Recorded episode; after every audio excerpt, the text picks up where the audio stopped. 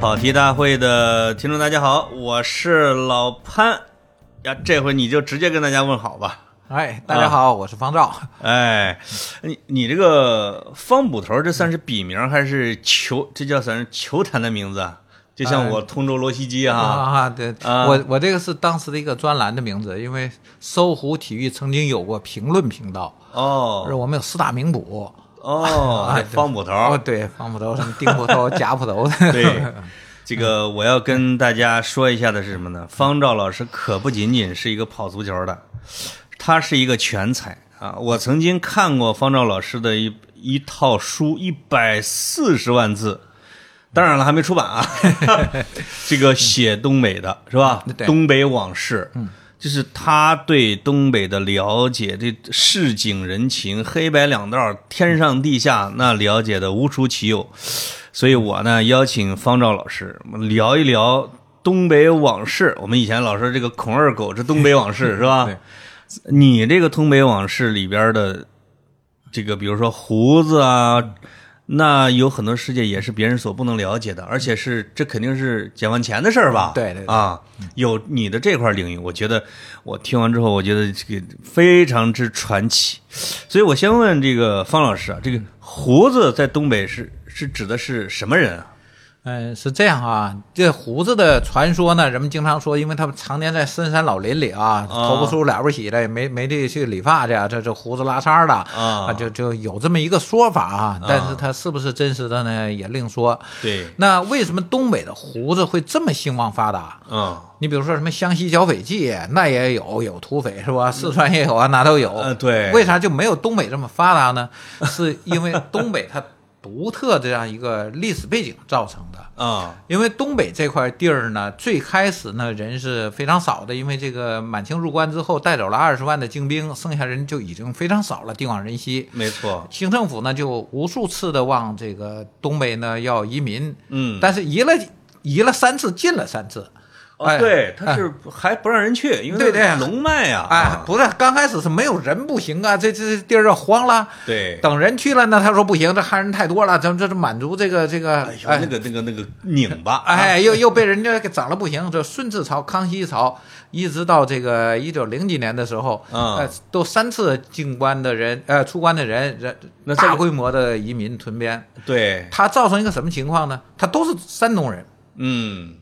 因为因为中国人他也很有意思啊，嗯河南人要逃荒，他走西口，就就就奔出潼关、呃奔去陕西，呃，去西西安去了，现在啊，对，然后四川人逃荒呢就去新疆，哎、这个河北人真的呢、是嗯啊跑口外、跑张家口，山东人要逃荒怎么办呢？往 北 走啊、闯关东。啊，哎因为他这个交通是方便的，对，因为嗯山东人呢，就这个上午啊，就就是都是身上有功夫的。对，啊，东北人本身呢，他的特点有什么？这个白山黑水啊，都对都是生死看淡，不服就干，就是 我跟你说，这个不仅是山东 啊，就因为我们家是离山东二十里地，我们基本上属于鲁文化圈的嗯啊。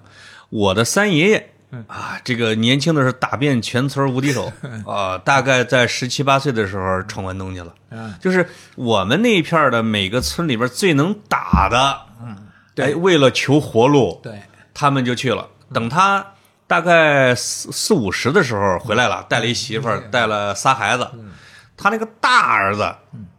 这不是比我大一两岁嗯吧？就是要回到我们村小学上学。啊哥们儿大冬天戴着一毡帽哎，直接说谁不服站出来嗯，就把我们全校啊最高年级的所有的男生打了一 遍，一个人。就这种上午嗯对，这太牛了啊！嗯，这是我们先说的一个群众基础啊，他你你嗯先先得有这个不怕死的、敢打的人，你才能有呃胡对，子吧？老实人还真不去。哎，对啊，。然后我们再说他的社会基础是什么呢？嗯。就是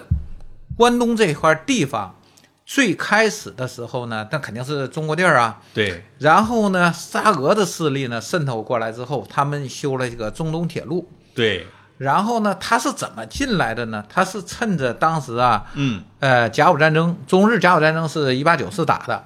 打完之后呢，这个列强来调停嘛，对，啊，还有句话叫“三国干涉还 辽”，把这辽东半岛又又给要回来了。本来本来都割给日本了，对，啊，要回来之后呢，沙俄趁机签了这个《中俄北京条约》，嗯，然后把东三省的这个铁路权利拿到了，哦，然后他修了一条中东铁路，对，那人家说我这铁路我得看着啊，你们你们中国老百姓今儿偷枕木，明儿偷电线呢，对吧？ 我我我得派兵看着，对所以他就有了他的势力范围。啊，然后呢，一九零五呢，日俄又在中国东北打一仗，对而日本人呢又把俄国人给驱逐走了。啊，然后长春往下到大连这一段呢，叫南满铁路。哦，哎对，哎，这给日本了。嗯日本说了，我们是你替你大清朝打的，我我们死了十万人，对吧嗯？这么多将士流血牺牲，你得给点甜头啊。对哎，这个南满铁路归日本。啊，啊，归日本之后呢，日本又在铁路沿线呢可以驻扎关东军，嗯说我也要看着看着我们这块儿地啊。其实这主权就被人给过部分的分了啊。对，嗯，那北满呢还是俄罗斯人的这个这个势力范围，啊，所以就会造成呢这块土地上，清政府也好，后来的民国政府也好，他们呢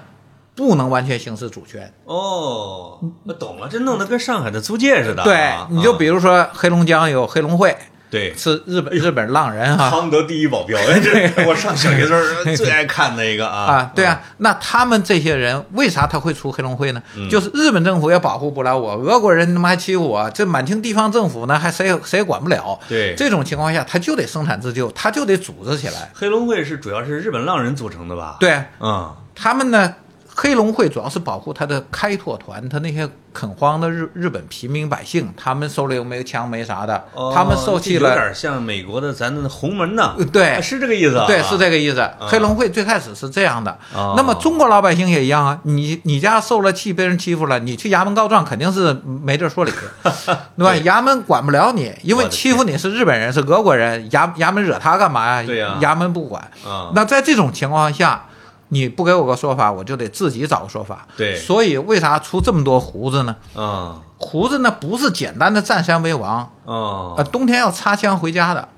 哦，什么叫插枪呢？就是插队那插字儿啊哈，啊？因为冬天深山老林是活不下去 的。给藏，他把枪藏起来，插在雪地里，哦做个记号哦，然后回家扛个大链，身上一背回家了，说我是嗯哦跑山东的老客啊，今年在外面做买卖挣了多少钱？其实是土匪啊。哎，对，他们就是这样的，胡子跟老百姓的界限很模糊。哦上山为匪，回家 为民，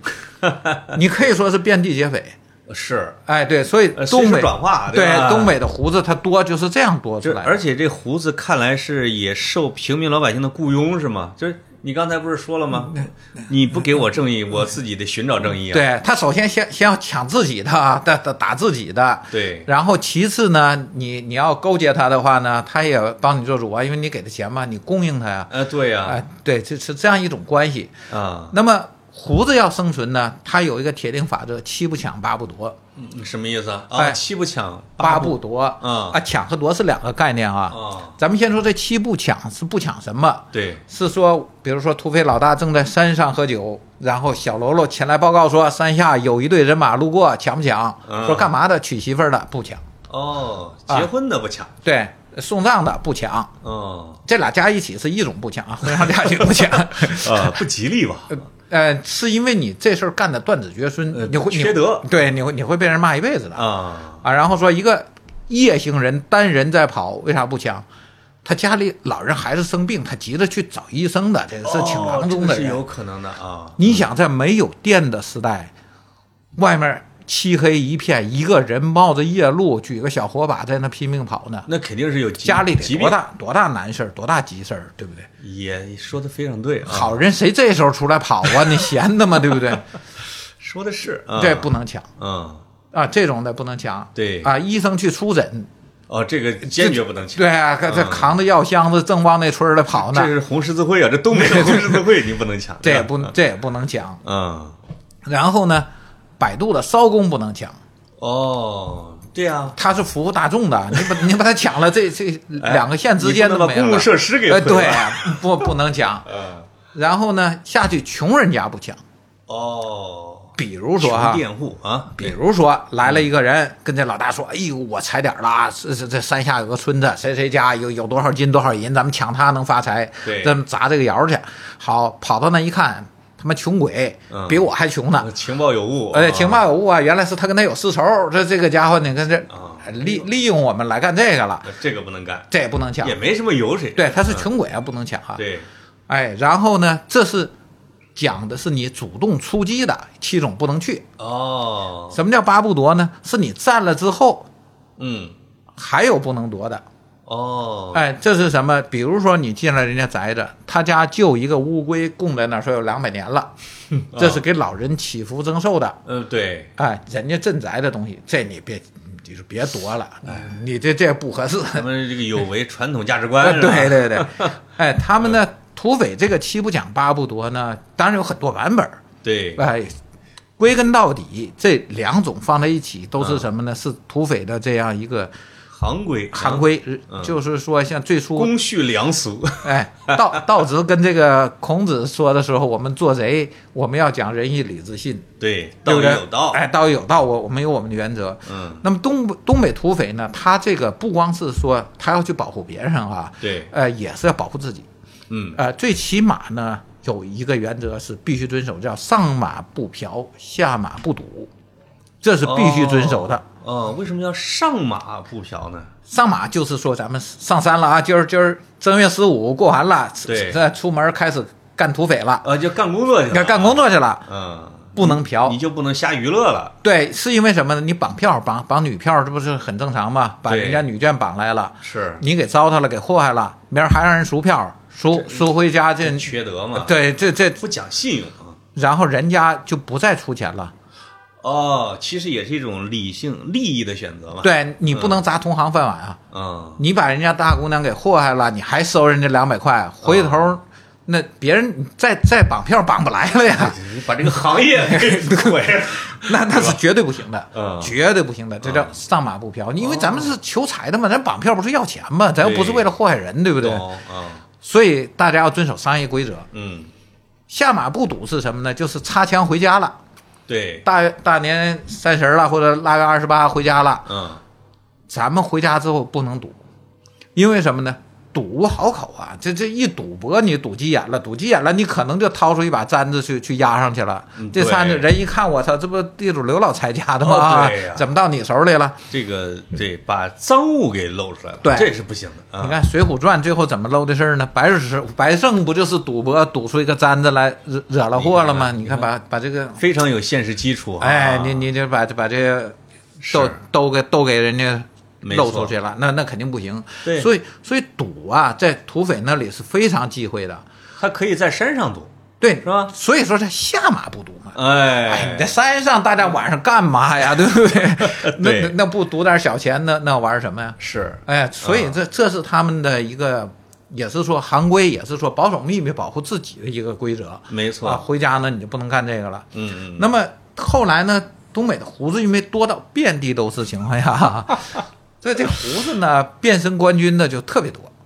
哦，就是黑白转化了就， 对啊，因为这这朝廷呢，当时在东北这几个将军嘛，什么盛京将军啊、黑龙江对将军、吉林将军，他们来管。而满清管管理东北呢，最初呢是国旗民分治的，对就是旗人这一块儿是是政府管，嗯呃，是这个将军管，啊，因为旗人都是兵。对，八旗是这样啊，你这这有战士出去就就都都是兵了，全民皆兵，全民皆兵。嗯没战士回家呢，你该种地种地。对但你还算军户，你你算兵。啊，哦，汉人呢是不在这之列的，对，首先也不信任你，你这这你这连当兵的资格都不给你没有，啊，那你混在里头，你是个卧底怎么着？对对对对，哎，嗯他也他也不信任你，也不要你。是那么管他的时候呢，比如说奉天府尹，嗯他就是管这个民族事务的，管管这个汉人的，对管管老百姓的。是，他和盛京将军呢，就是走两条线儿，各管各的。嗯但到了清末之后呢，后后来就几次调整，嗯后来呢，又是这个官官民都一起管了，也是实际上都管不了了。对南满是日本人，北满是俄国人，怎么乱七八糟？怎那个么弄地方那个乱的哈，，对，嗯，这种情况下胡子就特别特别多。就是有空可钻呐，对，那嗯东北的胡子还有一个特点呢，嗯，他你像咱们看那个湘西剿匪记啊，对他那那些土匪都是本地的，都是当地的，对，而东北的胡子呢，他们很多都是这个山东跑来的也好，哪来的也好，全国各地的都啊哦没有。什么根儿哈，对，嗯，因为本地的有，全国各地的也有，所以我们看那个《梁海雪原》有个段落啊，很有意嗯思。杨子荣上山的时候，为了取得土匪信任啊，他不是骑一匹马嘛，边走边就唱了一个小调儿，嗯，提起那松老三两口子卖大烟，对呀、对啊，那这调是哪来的呢？它不是东北的，它它是探清水河呀、这北京小调啊。哦，还有这还有这个研究啊，呃，对，这说明什么呢？就说明东北的胡子它是来自五湖四海，很杂的啊为了一个共同的革命目标走到一起来的。 对，那个来钱快，对嗯吧？就他可能跟这个当兵、当官儿都是一种谋生之道，对吧？对，是嗯是他们的一种出路。对，那么还有一个特点就是什么呢？东北胡子的这个黑化，嗯，又叫春点啊，它是最杂的。哦，嗯，这个春点呢，就是它是怎么来的？它是南春北点，对，南方的江湖人呢，他说的这个暗语叫春，嗯，北方的江湖人说的呢叫点。哦，在东北呢，这两者就结合在一起了，嗯嗯，春点所以他这个，那他能通吗？能互通吗？那通啊，而且你老百姓要做土匪生意，你必须跟人家通这个。嗯，你比如说，你家开个大吃店，门口来了一个人，跳下马喊了一声“小嘎压帘子嗯，”，那小嘎就是你家小崽子，对，压帘子是遛马。哦，哎，为什多么？马马六六？对，为什么说叫你压帘子呢？嗯是这个马不沾鞍，在后院儿溜吧溜吧，给点水，给点料。哦，哎回头我一可以就走了，讨口水喝，是他这个意不是思吗他，老是在屋里坐吃饭，他得给自己留后路啊！一旦被人家包围了，对，你双枪抽出来，打一个点射，翻后窗出去，上后院骑上马就得跑。哦，这个马不沾都鞍现，安的。不摘鞍子还不拴。啊，你别还不能拴着绳儿对，你别拴树上啊！你看那个呃花和尚鲁智深打那个小霸王周通，对周通逃出来，骑上马，啪啪啪，给两鞭子马不跑，只自己 一看他妈拴着呢，这给周通气的。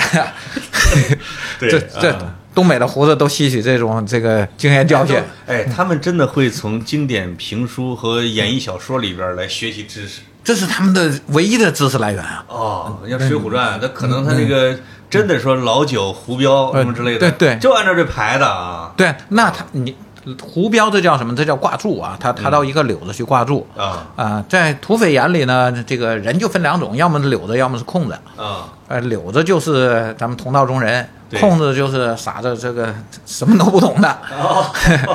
啊，所以他把杨子荣还是引为是同道嘛，啊对，那因为因为问他说清楚了，正晌午是说话，谁也没有加。对啥叫正晌午呢？午加说话，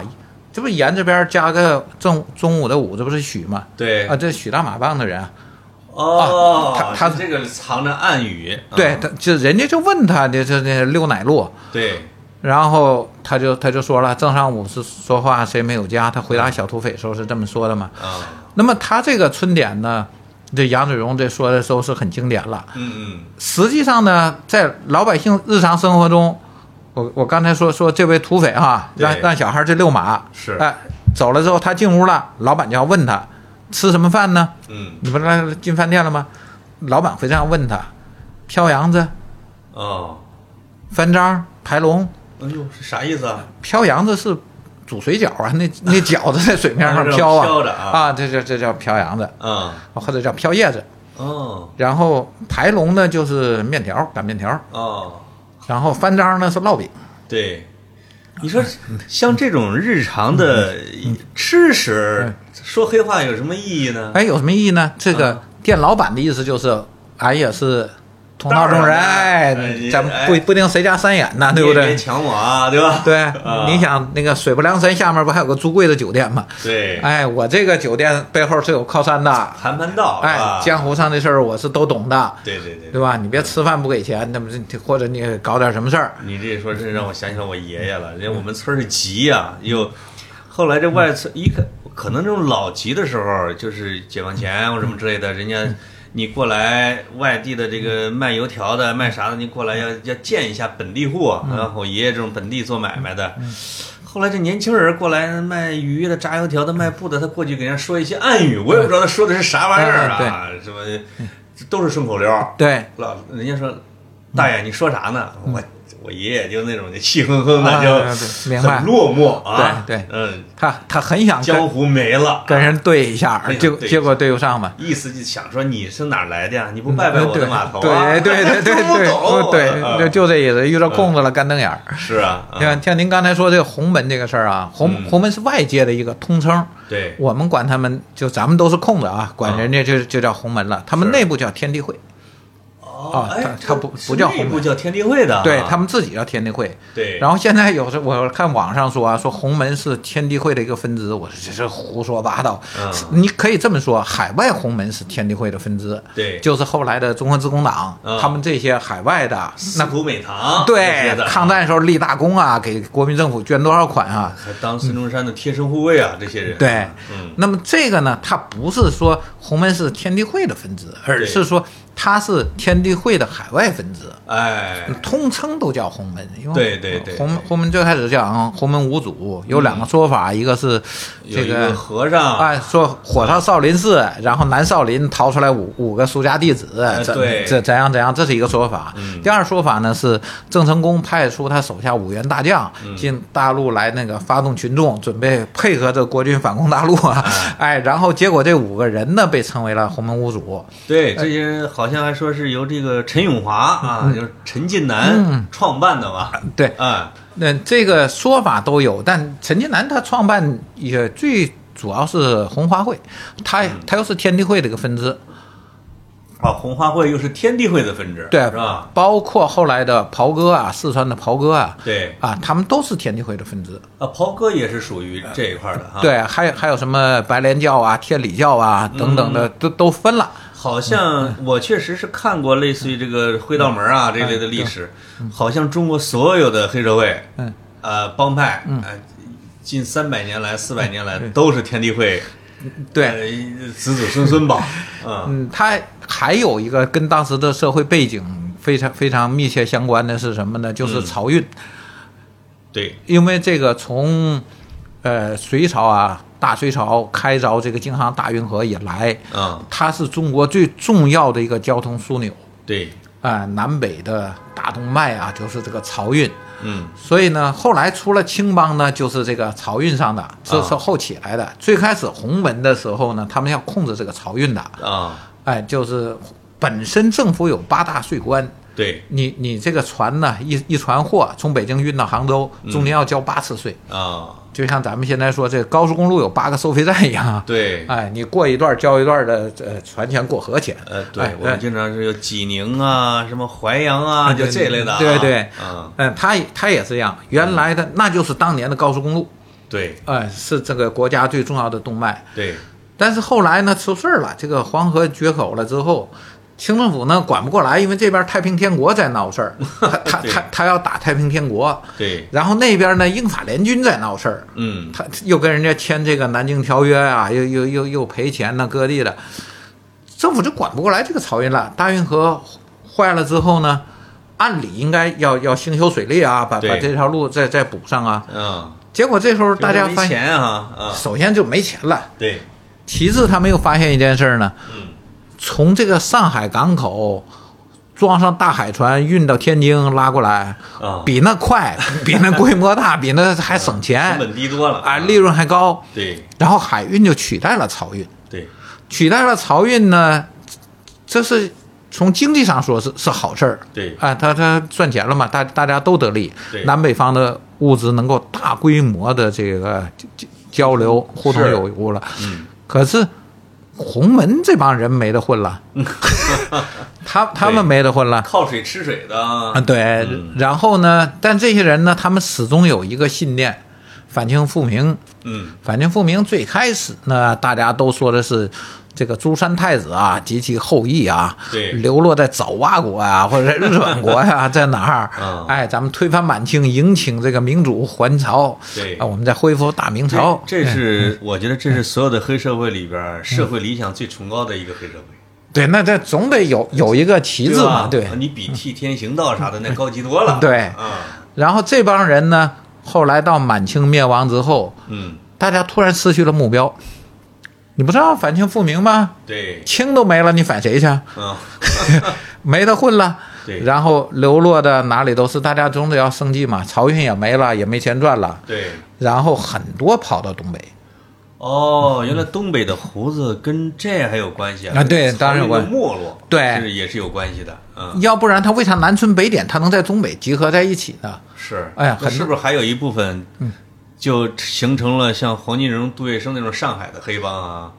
你看啊后对来啊的，是吧？是啊，是啊，是这啊，就是靠都市生存去了，对，啊，是呃是这样。他但是他们最初啊，咱们说跑江湖有个词儿叫跑码头嘛，呃对，他们都是占据一个码头。对，哎，清末的几次大起义啊，都是在大码头上。对，他们这个有有些未遂的，组织了几十个码头的，要要造反的，被人家发现了，嗯是然后比然如后说嗯小刀会，哎对，哎，小刀会这好像也是天地会的什么分支嘛？这个呃，它叫什么呢？它叫入伙不入教，因为这个拜上帝教这个东西吧嗯，中、中国人民还是多数还是比比较排斥啊，比较反感的。你看义和团就就杀洋人、嗯杀杀教徒嘛，对。是中国老百姓老觉得那个东西是洪水猛兽。对对，红哎是听调不听宣，就是说对对太平天国来说的对啊，对，因为啊太平天国要求你必须要要。呃，外号叫长毛啊，你必须对留留他的长头发对，然后你要信奉上帝，是你你还得学圣经，哦啊，他的圣经然后男女营还得分开，呃，你还得清教徒主义这个是吧？他这圣经是什么玩意儿呢？嗯洪秀全又没学明白，嗯是他自劝世歌呃是吧对他自己写了一堆所谓的圣 经，哎，但是这个东西呢，就很多人不愿意接受。你比如说太平军的最大的合作伙伴叫念军，啊，念军呢就是安徽一带的那个那个招撞骗跑江湖的一 拨人，他们他们是合的啥叫念啊？就就是拧成团儿的意思，啊，就是这这帮人念兄弟会什么之类的这种的啊，对啊，念民合在一起，就叫念党。这念咱那个炮仗，呃对对对念儿啊，念儿哎，这个系到一块儿了啊，团结念党拿起武器就叫念军，啊，但是他为啥一直是太平天国的友军，而不是同伙呢？就是他他不信那玩意儿，你别让我拜上帝，啊，我也不想把头发剪了弄成你那个样子。对，哎，他们就就不同意啊。所以呢，包括你像太平军的水军的最主要将领罗大刚，对，他和他的水军就是入伙不入教。是罗尔刚还是罗大刚？罗大刚罗大刚啊，罗大刚对罗尔刚是谁啊？学者， 对，啊，他他是太平天国最重要的水军将领，拿现代话说就是人空军，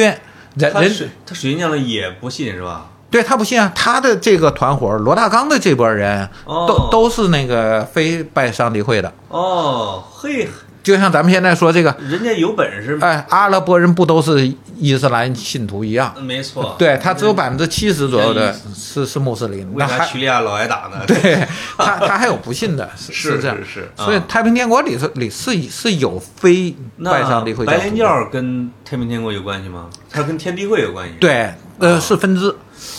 哎呦，我的天哪，这这就是你会发现天下一家哈， 对 啊，最最初，因为大家都有一个共同的旗帜，就是推翻满清。对因为为啥你看之前的历朝历代的造反不能这样得到这么广泛的人心呢？嗯，是因为那时候大家各想各的，各有各的诉诉求。对，而这个满清一来呢，他是光辉的少数民族，他是鞑子，他嗯是蛮夷，他强占我这个大汉民族这个文化天下。哎，我跟你说啊，元末朱元璋那波人可能也行，呃对也是驱除鞑虏吗？对，那那时候还不一样，是什么呢？是嗯元朝的汉人被压榨的太惨了，哦他蒙古人、色目人、汉人和南人，对南方汉人是他们第四等人，倒天数第一啊对，天元末的时候他们是阶级压迫加种族压迫，他各种压迫，这鼻子不一样了。哦那嗯但群众基础太好了，对，嗯，正是因为他九十年就被推翻了。对，严格说是八十九年被推翻了，嗯所以大清朝呢，首先就要吸取教训，是从皇上、皇子、贝子、贝勒所有人，大家一起学学汉文化，写汉字，啊曾孔哎，对，中孔，然后呢，搞祭科举是吧嗯啊祭祭祀明十三陵，哎，这是他说我们是给大明朝报仇来的，讲的 挺认真啊，哎，对他，他从法统上把自己弄得挺正义，他主要意思是什么呢？吸取教训，咱别九十年又被人轰出说去我了，接的不是你明朝的江山，对啊，而我且夺取的大顺 的，对了。嗯，啊、所以呢，这个但是汉人广大的汉族人呢，就说你你们懂什么？你们知道四书五经吗？ 对不对？你们啊你们懂中原文化吗？对你们一帮就跑马占地的，对就会抡刀砍，你们是嗯你们没文化呀、所以汉人要反起清来呢，他这个旗帜很容易把大家聚集在一起。没错啊。所以反清复明嗯啊，在清朝初期的社会基础还是非常好的，再加上可能有郑成功他们这海外策应，是吧？嗯对，那么这些人和后来的东北的胡子呢，真是有千丝万缕的联系，或者可以说是一脉相承的，呃，那据你的研究嗯啊，他们的黑化有联系吗？都有啊。所所以说南村北点，南方说的村和北方说的点，啊是能大合得上的，啊大是吧多数是是一样的。啊哦，什么什么门前什么刘三江啥玩意儿的啊，嗯对那个天地会的那种呃啊，哦我也那那叫什么那几句对，呃，是这样啊啊。比如说基本词汇是一样的，嗯比如说倒洋切密就是东南西北，啊，他他他就用这个字儿来说啊。对啊，他见面了，你说管管这管人就叫果嘛，对啊，老人是苍果呀、女人是蜜果啊，啊，这你说这果儿都以为是北京话呢啊啊，对，北京其北京话里其实很是多人家很多黑话啊，对，，很多很多啊，嗯，你其实黑社会黑话啊，对，那南北南北其实都就通，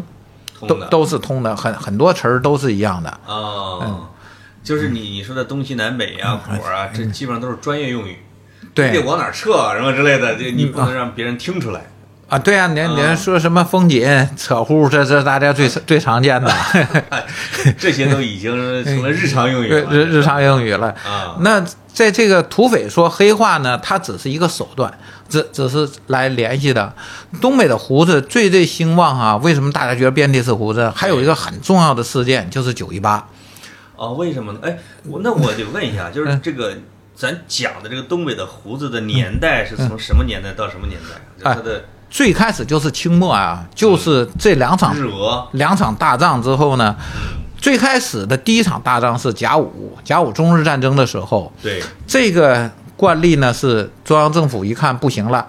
中央政府吸取教训。你看当时打这个太平军的时候呢，嗯，啊、八旗也不行，呃，陆营也不行，谁行了呢？曾国藩的湘军，对李鸿章的淮军，这个这组织民间团练呢，最后把这事儿给办了。对，那日俄战争的时候，呃，这中日战争的时候，嗯，日本人呢打过鸭绿江，现现在朝鲜打赢了，对呃，甲午海战打赢了，嗯然后从丹东呢就入境了，日日日军就打到中国本土来你们老了家那边来了，对啊他打过来了，打过来之后怎么办？清军是不行了对，就允许地方办团练，哦，那你赶赶紧组织起来吧，啊，对，哎，这清就是这也是义和团形成的基础、啊嗯，。对，然后，然后这政府想的是，万一又出个李鸿章，又出个曾国藩呢，这这把这事儿打赢了呢？对，好，日本人呢吓唬满清说，我们要打到沈阳去啊，把你的祖坟给你刨了，对，哎，掘了你的龙脉。啊，那他要打到沈阳，就是当时还叫盛京啊，对，他有两条路，一个是从丹东过来，经辽阳嗯，转沈阳；第二条路呢，是从海城过来，从海城过来经辽阳到沈阳。那这两件事儿放在一起就有意思了。啊，辽阳成关键了，哦，你你西路来和南路来都要经辽阳才打过去。对，那最后怎么挡的呢？首先是聂士成在摩天岭取得了第一场大捷，摩天岭大捷把日本打挡住了，日本人那条路就不来了。然后海城这条路是靠谁挡的呢？辽阳当时的知州叫徐庆章，啊，他就充分利用了民间团练，哦，总练长叫徐真，啊，辽阳吉东一人，嗯，在吉东邑四次打了四仗，日本人没过来，哦，就是民间团练给打赢的。哦嘿，嗯，哎，然后日本人最后呢打不了了。嗯，他们当时有这样一个判断，从日军的是个死伤人数来判断，啊，就那个几个小岛子啊，啊，明儿浪的啊，不是他们，他明儿他来动员兵他都没有了。哦，日日本照这么消耗下去，他可打不了。对，我们大清朝呢，这还有四万万、五千万呢，对不对？我们我们还打得起，对，所以主战派当时是这样一个策略要打，嗯，但是组合派想的是什么呢？破财消灾吧，对，哎，别打了。嗯，所以李鸿章去日本去下关谈判的时候，其实日本也盯不住了。啊，你别看日本表面上取得了胜利，占了中国的国土，打进来这么多，其实也受了内伤啊。它消耗不起了。对，再消耗下去，日本是不行的。哇但是满清政府给李鸿章的电报都被人破译了，这这边政府天天说他不行，你你好歹你得签啊，这底是线都给暴露了啊。对日啊日，本人知道了，嗯所以最后逼着李鸿章签了这个马关条约，嗯嗯，日本叫下关条约。对。这个亏大发了，啊 亏大发了，这一把啊然后还把辽东割给人家了。嗯，所以这两次大战呢，嗯会导致大量的，我觉得一种是流动人口、呃流民啊嗯，另外一种那种团练呢，你没工作了对，啊，是这个意思吧？我说这个徐真呢，叫徐总练长呢，呃，打完甲午战争之后啊，呃，清廷封他的是三品顶戴，我那给的还可以呃可以。啊，但是这种啊，现在叫名誉名誉的这个三品，就就虚衔儿啊，续弦续弦，但是是只能管自己呃的手下的人儿。它最重要是什么？是你入土那一天，盖棺定论那天，你可以穿着三品顶哦戴进棺材我，去你这个家族是吧？对你这个家族加威了。对啊，那这个厉害 了。这厉害啊！就是过去人图什么？这人死留名啊！ 七印子呃，对是吧光宗耀祖。哎，说我活着怎么样不管，反正我死那天我我疯狂下我可风光大仗啊！啊我牛逼啊！我是按照三品的待遇去下葬的。所以他一直就是后来就一直是官儿，是吧？对这个徐总连长呢，当时他带领他率了一万多民团，哇，就是除了辽阳之外，辽阳再往南的海城啊、嗯鞍山啊、牛庄啊这些地方的团练全归他他管。以前就是个平民老百姓，是吧？嗯，是个五把超，自己在家哈哈练的。哥们儿，像这种就是有本事的涌现出来了。 啊对，然后呢，虽然没有曾国藩那么厉害，嗯，是是因为最后你朝廷跟人讲和了呀。那朝廷要不讲和，继续打下去，啊他没准就是另一个曾国藩了呢。嗯，很有可能。对，所以这个东北呢，民间尚武这风气呢，大家都看到了。嗯你看人徐真、徐总练长啊，最后最后政府给封了三品的官儿。哎，哎，但练武这这有用啊，所以东北地方想当呢，官杀人放火受招安， 对 哎对吧，哎还得这算招安吗？你这这说的太对了，因为嗯什么？张作霖就最后就是走的这条路，啊，对就是都是宋江这个路子呗。对，其啊其实还有很多人，你像那个，呃，黑龙江呼兰县的大土匪马占山，对，哎呦，这抗日英雄啊！对啊，那最初他就是绿林出身啊，对，哎，最最后嗯那，你看人家宋美龄的、蒋介石的座上客，对对，那地位，我觉得这是厉害，因为他江桥抗战是打了抗抗战第一枪嘛，这对这这这标志性的哎，有事件。有历史功绩，而且这个人他打这一枪呢，我们说他好在哪儿啊？他是明知不可为而为之，像诸葛亮六出祁山一样，很悲壮。啊对就他那点儿人马，那点儿枪支弹药，哦你尤其是有张学良映衬嘛，对 那兵强马壮的你不打是吧？你窜了，嗯，，对，当时少帅导是让这个韩树业给他带来六十万的这个。军饷，哦呃给那时候一元顶一元，拿那个票儿去银行换大洋就能换出来的，哦那是有有信用哎的。就是我给你钱是对吧？你打，对，给给你六十万的银票，张学张学良也是要表示一下我我们这个还要抗战到底嘛。 但实际上呢，辽宁、吉林已经放弃了，他黑龙江那点兵是打不了的。没错儿，没错儿。这我看张学良晚年访谈录 啊，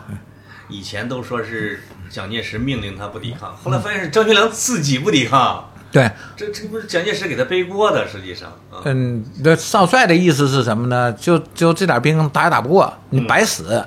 你把把这点都拼光了，自己一点家底儿没有一毛了。也没了啊对，你最后怎么办呢？马占山就是拼光了。啊，最后他是从满洲里出境到俄罗斯，然后经欧洲又回来的。你张学良要是先拼光了你嗯的，那你这个历史地位 哇，那杠杠的，这绝对啊哎，张学良有他个人的小想法，因为嗯当时土肥原贤二还跟他勾结，还派人来派汉奸，又拉又打那哎种的，啊。就是占完东北九一八之后，日本人还想让少帅回来组织东北，许诺一下，说我们搞个满洲国，你你当头儿，啊对哎，这个跟那个中华民国对抗。嗯张学良跟人也谈判，也不是说彻底拒绝，还没那么坚决，嗯，也你也可以说他是这个应付一下鬼子啊，也可以对说他可能有想法，这也他咱在也于不不好这猜种了。民族大义的这一块儿还是差点意思，但我们也不好猜测他，嗯你你也可以说人张学良就是骗骗日本的，对不对？他？他不是，那他事实上是真没打嗯， 对你这个就麻烦了啊。然后跟他谈来谈去，被国民政府发现了，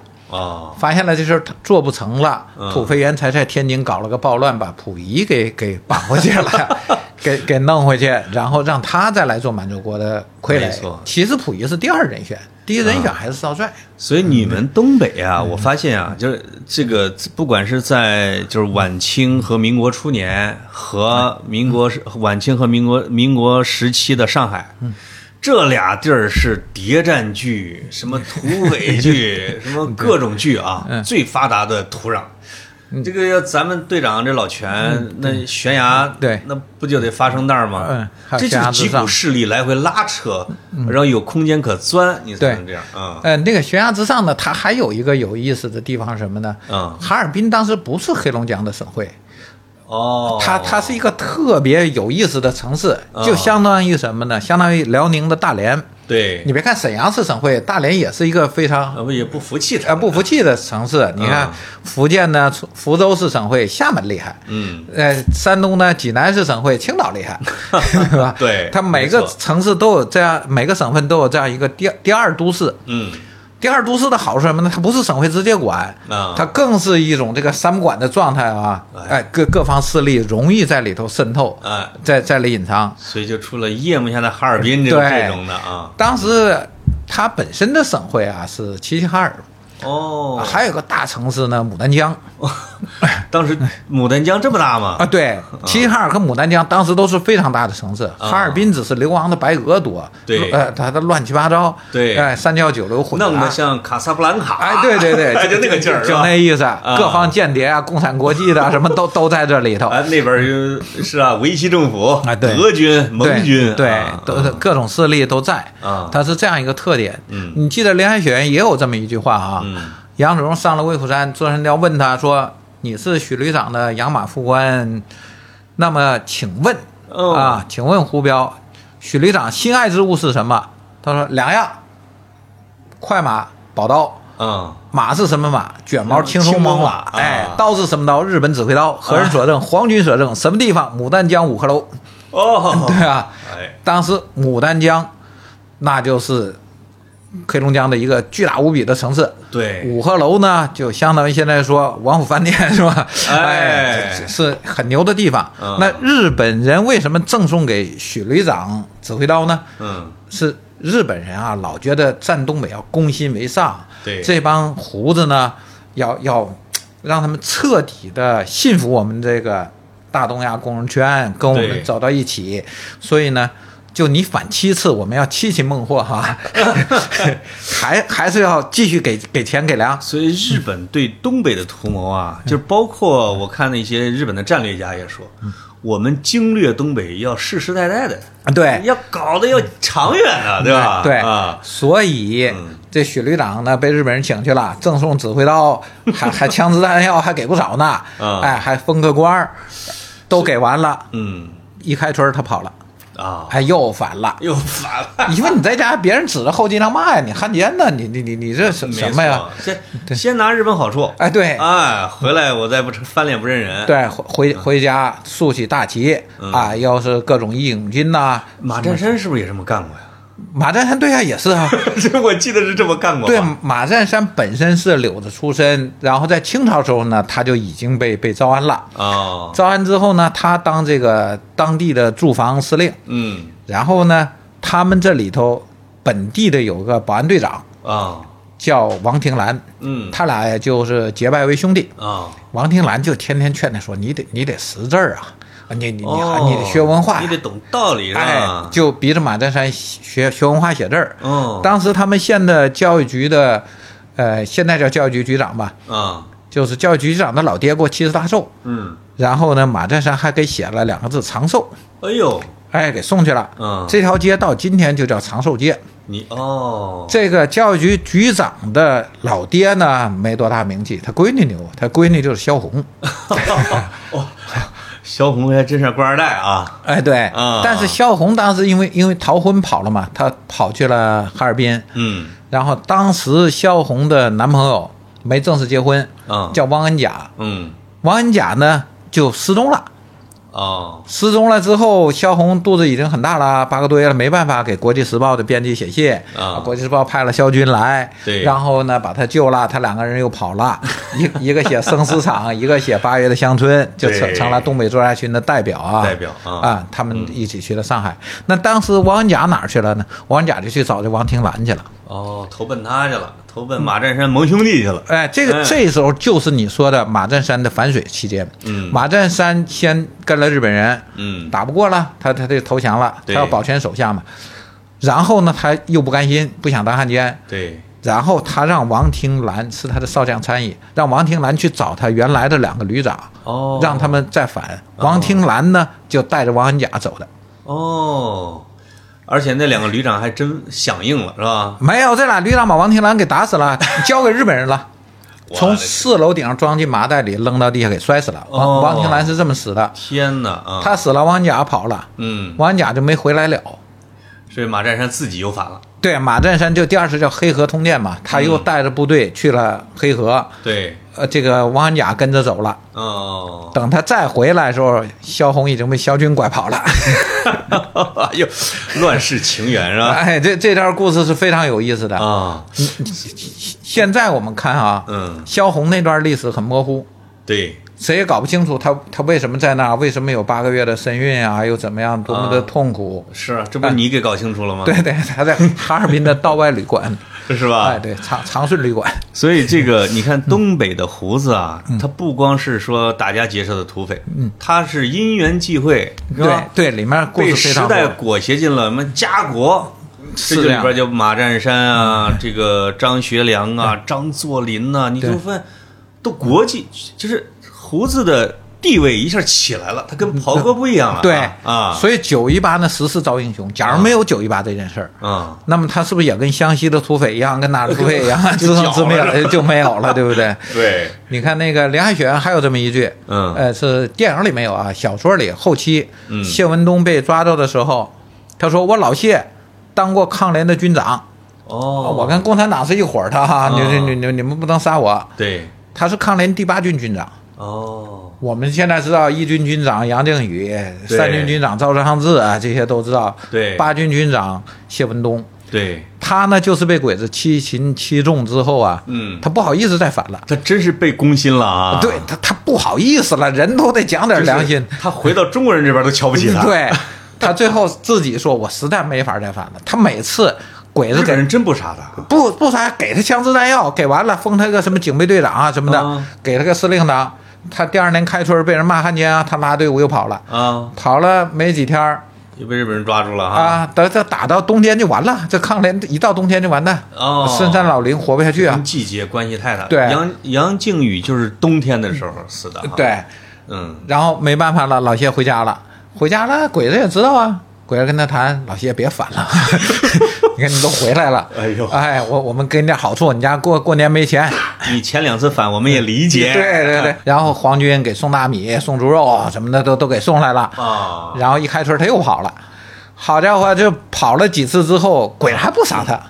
鬼子特别有意思，真是有七擒孟获的精神，对，鬼对嗯啊鬼子特轴，我我就不信了，我看你反到哪儿去。最后是他自己不好意思了，他就在家当农民了，哎一直当到什么时候呢？一九四五。哎就说我也不跟你日本人了，我也不反了，啊对对，不好意就思，这么着了，不好意思，啊，你让我出去当汉奸，我也不好意思。反正已经里外也不是人了，对啊，嗯，到一九四五，突然天下大变，这个八一五光伏，对呃日本投降，满洲国皇帝康德呢，在这嗯个大栗子沟，在通化附近一个一个山沟里，对然后宣布退位，哎，这啊个康德第一保镖，康德第一保镖，这个嗯康德就是溥仪的年号嘛，他本身就叫康德皇帝啊，啊，他就叫康德皇帝啊，对他，他有两个年号，他第一个年号叫大同，从一九三一用到一九三三。对第二个年号呢就叫康德，康德元年就是一九三三，对用到了一九四五，康德十二年，啊，他完蛋了。我跟你说，我发现了，咱俩用了一个小时啊，嗯愣是连胡胡子里边的大哥大张作霖还没聊到呢。啊这个对东西得以后得做成连续剧 啊，是吧？啊，那因这为因为已经五十分钟了，我正好把我关心的胡子问题，我先问问你。哎，好吧，等等，咱约个下一回叫胡子续集，是吧？嗯好啊好好嗯好因为你肯定，你你从一个农民到胡子，到成为满洲国的总司令，嗯像张作霖，而且后来从法理上人家进北京了。对这种玩法是玩到最大的，对不对？。对，那我就想问什么呢？这个我看一个资料说，呃，追随孙中山闹这个辛亥革命的时候，黑龙会的日本人嗯追随了很多。这这这段到底是怎么回事？为什么日本人会追随孙中山干革命呢？啊，这里头是这样哈，日日本黑龙会好像是一个很奇怪的一个组织，对啊，日本有一堆人吧，在在我们正史中很难很难见到这种人啊，他们好像藏在阴暗的角落里。他们认为普天之下还有人性，他是讲什么呢？我们日本现在发达了，我我们政治、经济、军事、经济各方面都比中国强了，比哦比清朝强了。对但是呢，我们要带着清国一起来，我们最好是日清合并，我我们哦一起建立大东亚共荣圈儿。他是很纯纯洁的想法，是吧对，因为他认祖归宗啊。你想，这个满清覆灭的时候，嗯日本人是冒着大雨冲出去，在山上仰天长叹呐、终于回来了。呃，日本人他们信奉汉人的天下，信奉汉人的文化。哦，你的意思是说，汉人把这个满清给打了以后，对，呃这个他们会觉得我华夏对， 又回来了，又回来了。日本人是哦他们信奉的，从遣唐使开始的，没错，大隋时候遣隋使、遣唐使，他们历朝历代都来学中国的东西，奉为祖宗的。结果你这祖宗被人家满清给占了，这叫什么玩意儿呢？啊所以最后，哎，汉人把天下恢复了，恢复中华了。嗯日本人很开心。所以如果那这样的话，你比如说像呃邹容啊，是吧？呃对陈天华呀、去日本去留学，得到那么好的招待，跟这个大背景有关系，你是反清的呀？嗯对对啊孙中山他几次流亡日本啊，打打不过了就跑了啊你像那个包括黄黄花岗起康义有为，啊对这些的啊嗯黄兴他们这些人。一一打不过了，就就逃到日本去了。对日日本的人人自是要钱给钱，要钱给钱啊！还有人给人的啊？对呀，你像蔡蔡锷起事的时候，嗯，日本直接给了两百万援助，一百万的粮饷，一一百万的枪支。是日本政府给的是吧？不是日本民间团体给的，明年明年爱庆不是也不能叫爱庆团体，爱国团体啊，嗯爱国团体啊，然后、嗯然后这钱通过越南河内运过来的，哦从广广西入的境，然后到云要南。么这个一要一一呼百应呢，对，哎蔡哥拿什么反呢？你你手里没这两百万，你怎么反啊？真的你是你是反不起来的。嗯那么日本人这种情绪呢，也也是说实在很可怕。嗯，当时在一八九四的这个中日战争的时候，甲午战争时下候午，啊，日本人就写了一个告中华人人自是书。哦说广大的中国人民，你们被哦满清已经欺压两百多年了，哦现在我们终于回来了，咱们团结起来，一起推翻这个腐 败的、腐朽的清王朝吧！咱们是一家人啊哎，是吧咱们是一家人，我们共同恢复这个汉族的这个呃江山社稷，咱们、哦咱们日清联合，咱们咱们一起干，对共同对抗西方列强。哎呦，你看很有很有煽动力啊。我这个东西当时是有是很有煽动力的，所以有些人亲日吧，你像周作人啊什么之类的，有他一定的渊对源，嗯对啊，有他一定的渊源。咱们这么说啊，日本军国主义是侵略中国，这肯定我我们是要反的，对不对？绝对呀啊、啊但是日本中日本人中有这样一种文化人， 有一部分人傻乎乎的、纯洁的，对他他不是说要拿刀拿枪来杀中国人，他是说嗯中国人可跟我们好吧？哦因为你们现在不行，你们落后了，我们日本为主，就是我帮着们你不们。行的时候，你帮过我们，对现在该我们了。呃，你看嗯，所以二十一条嘛，对，二十一条是什么内容啊？全是说我我日本帮你开矿山，你们你们不会干；我日本帮你搞交通，嗯哦嗯日本帮你搞邮政，日本帮你搞教育。哦，但是袁世凯一看不行啊，袁世凯说他妈我还有主权吗？ 我这什么什 对么啊什么都是什么你们的帮啊 对，然后最后呢没签成。没见成。没签成，现在老说袁世凯什么签了丧权辱国的二十一条，那是胡说，嗯没签成。没签啊，没签被提前爆料了嘛啊爆料之后，最后签了个民事条约。啊民事条约呢是拿其中无关紧要的签了几条，袁世凯也也你也得也，应啊付一下，给对方一些是因吧？因为人家要打你啊，你你把胶东半岛给我整没了对啊！日本人说了，那要么要么给钱，要要么就干。对，好，袁世凯最后被迫签了民事条约。嗯，但是这里头有很多东西特别有意思，比如条约规定说允许日本人在中国买土地。好，哦那那那袁世凯同意了，嗯然后告诉中国人说，谁敢卖给日本人，我弄 死你，对吧？他允许买，这边不准卖。这个袁世凯用的有点像张作霖的那种，是吧？嗯就是我我我阳奉阴违呗，对啊我只能用这种办法。还有说嗯没办法了，允许日本人拍顾问，就是各个县，连什么怎么建派出所，派出所这个词儿就是日本人来的，哦是日语来的，嗯怎么搞警察制度？对最因为中国最初是没有警察制度的，基层管理都靠乡乡规民约的。对，皇权不下县嘛。呃，警察警察这事儿好像也是袁世凯弄的啊。对啊嗯，就是民事条约规定的，而且日本人帮着建的啊嗯这个派出所啊，什么基础的这基基层的县里下面的各种管理制度怎么来？对，好，日本派顾问，嗯，然后中国人不准问哎，啊，你你可以雇我对，我们不问。对，在这儿必须得插播一下啊，就是这些都是丧权辱国的条约，嗯啊对哎，我们必须是反对的， 对是吧？嗯对，日本人是打他的如意算盘啊，对啊这那但是是是他们的想法。啊袁袁世凯想的也对啊，没主权了，什么什么都是日本人主导。嗯，日本人想什么？咱别分那么清，别分那么清，哎一一直火着干吧。所以我们在说这个黑龙会啊，说说黑龙会得有几百人为这个牺牲 了，对，跟着孙中山干是吧？但那是太对了。你看嗯，咱说这日日俄战争，他是替大清朝打的，他死了十万人啊，嗯。对吧？呃，这名义上是替大清朝打的嘛，对吧？当然是列强在我们的土地上我们搞搞瓜分嗯，啊，好吧，好吧，咱们按正正统的观念来说哎，对对对嗯，那要不然这孙中节目没 了。孙中山几次去日本，那背后有日本人支持的，嗯日日本人非常支持啊哎，就都希望他回来，可把这个满清给给干掉吧。对，所以黑龙会是民间组织，是自愿的，是吧？类类似于这个，这我们不能说志愿军啊，这个嗯对。，对 他们，他们也最开始也是为了自保，哎你说孙中山到底有什么魅力啊？洪门也拜他，是吧？日本人也服他，但是最后最后司徒美堂他们跟孙中山也也翻儿了。也也翻儿了啊，因为因为也国列学了 啊。西安革命一成功，他就说这帮都是黑社会。。太缺， 这就是杜月笙说的 对我们就是尿壶哎，这夜壶尿壶、夜壶就是他们的宿命，这没办法。嗯对对到最后的时候啊，我觉得这个，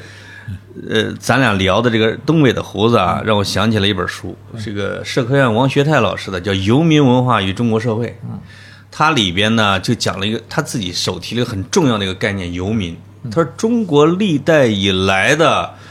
呃造嗯反、改朝换代、大规模的，就是跟失地的农民和流民啊，或者主动被动的吧，就是这些人有非常大的关系。举了很多的例子，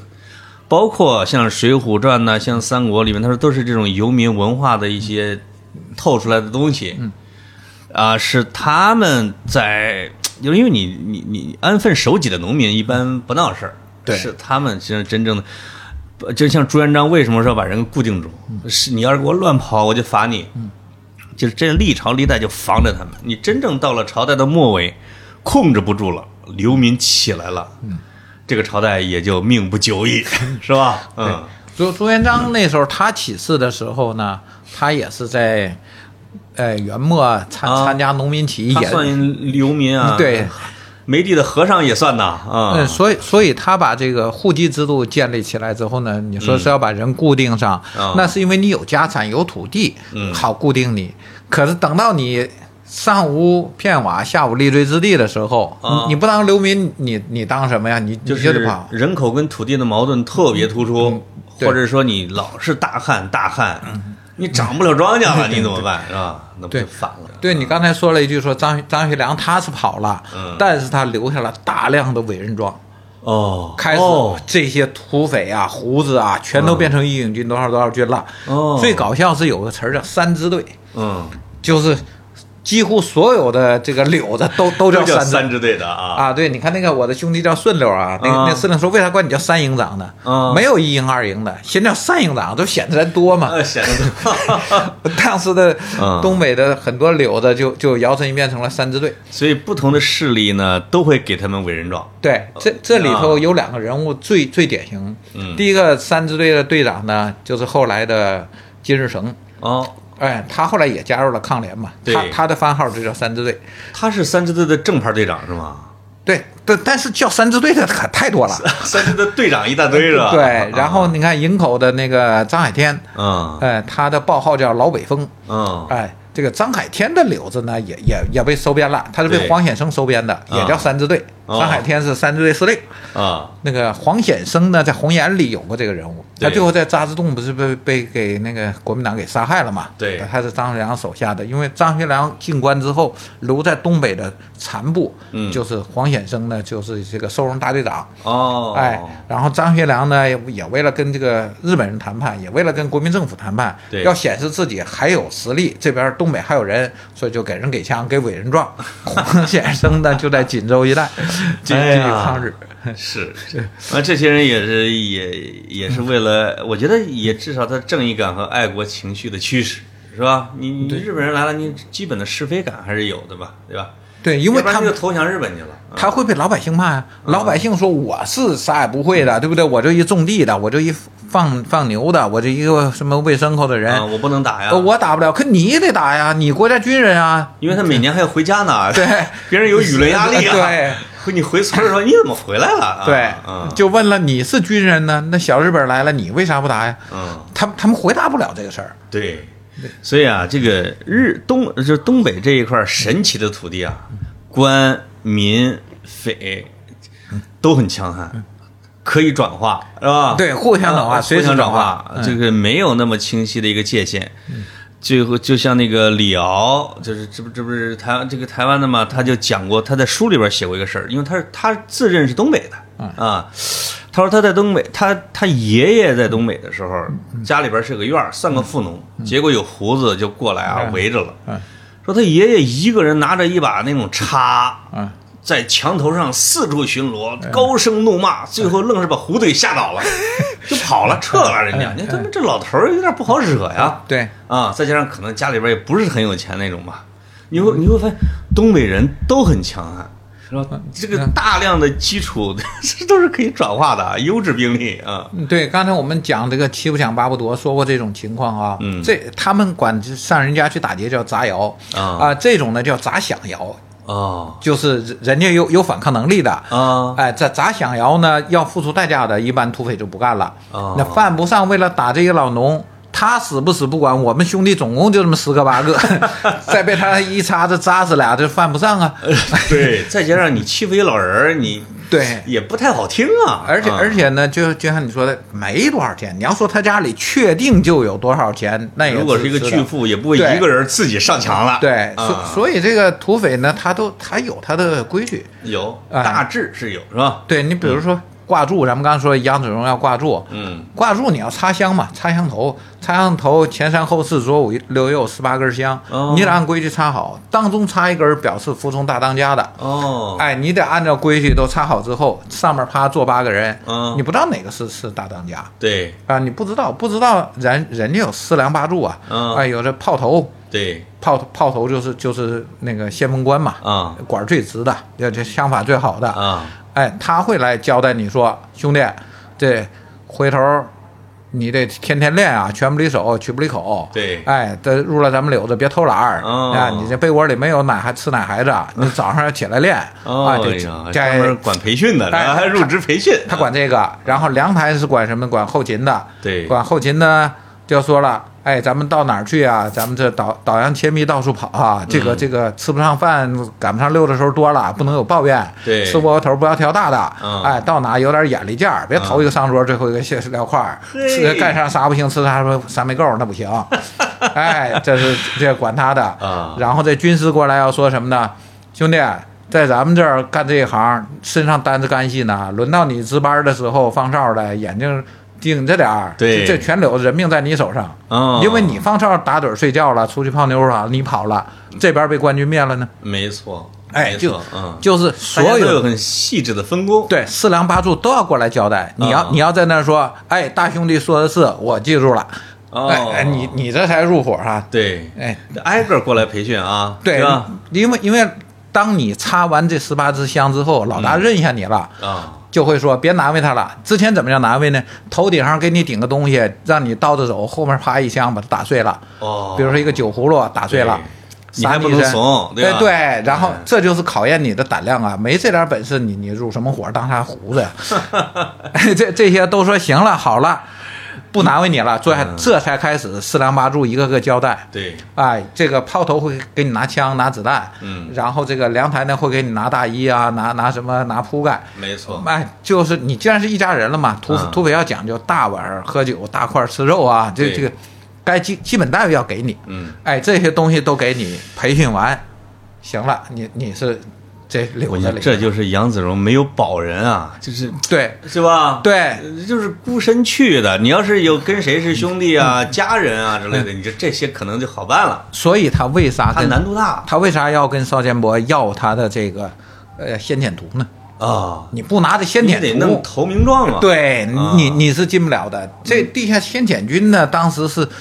非常机密的一个东西，啊就是打入我军内部的各种奸细的这个总名单，我的天哪，这个东西叫先遣图。啊谁拿住谁就掌握了他们。对，啊然然后你你好去。把这些人组织起来，为啥要组织起来呢？因为这个剿匪是一九四七，嗯当时国共两两党两军都在东北黑土地上正正在这个鏖战呢。对谁输谁赢不一定，而且看起来国军赢面 还大。胡子在观望是吧？对两边下注嘛。得对、啊我们刚才说那谢文东也这样，嗯四五年光复之后呢，国民政府就给了他一个职位，呃，就叫了个什什么就总司令啊，对，啊但是呢，他没太折腾，到四七年。杜聿明打过来了，嗯把林彪都赶过这个松花江了，哎，哥们国儿军觉得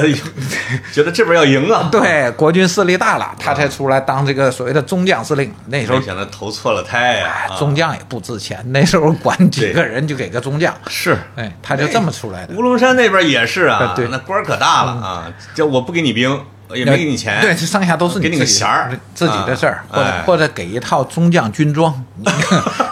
自个儿穿上威风去吧。是， 哎呀，好，哎呦，这个东北这块儿很陌生的地方啊，也真是发生的这事情太多了。其我觉得方老师将来可以写电视剧的剧本啊，对吧？等时机允许的情况下，嗯啊，咱们到再找时间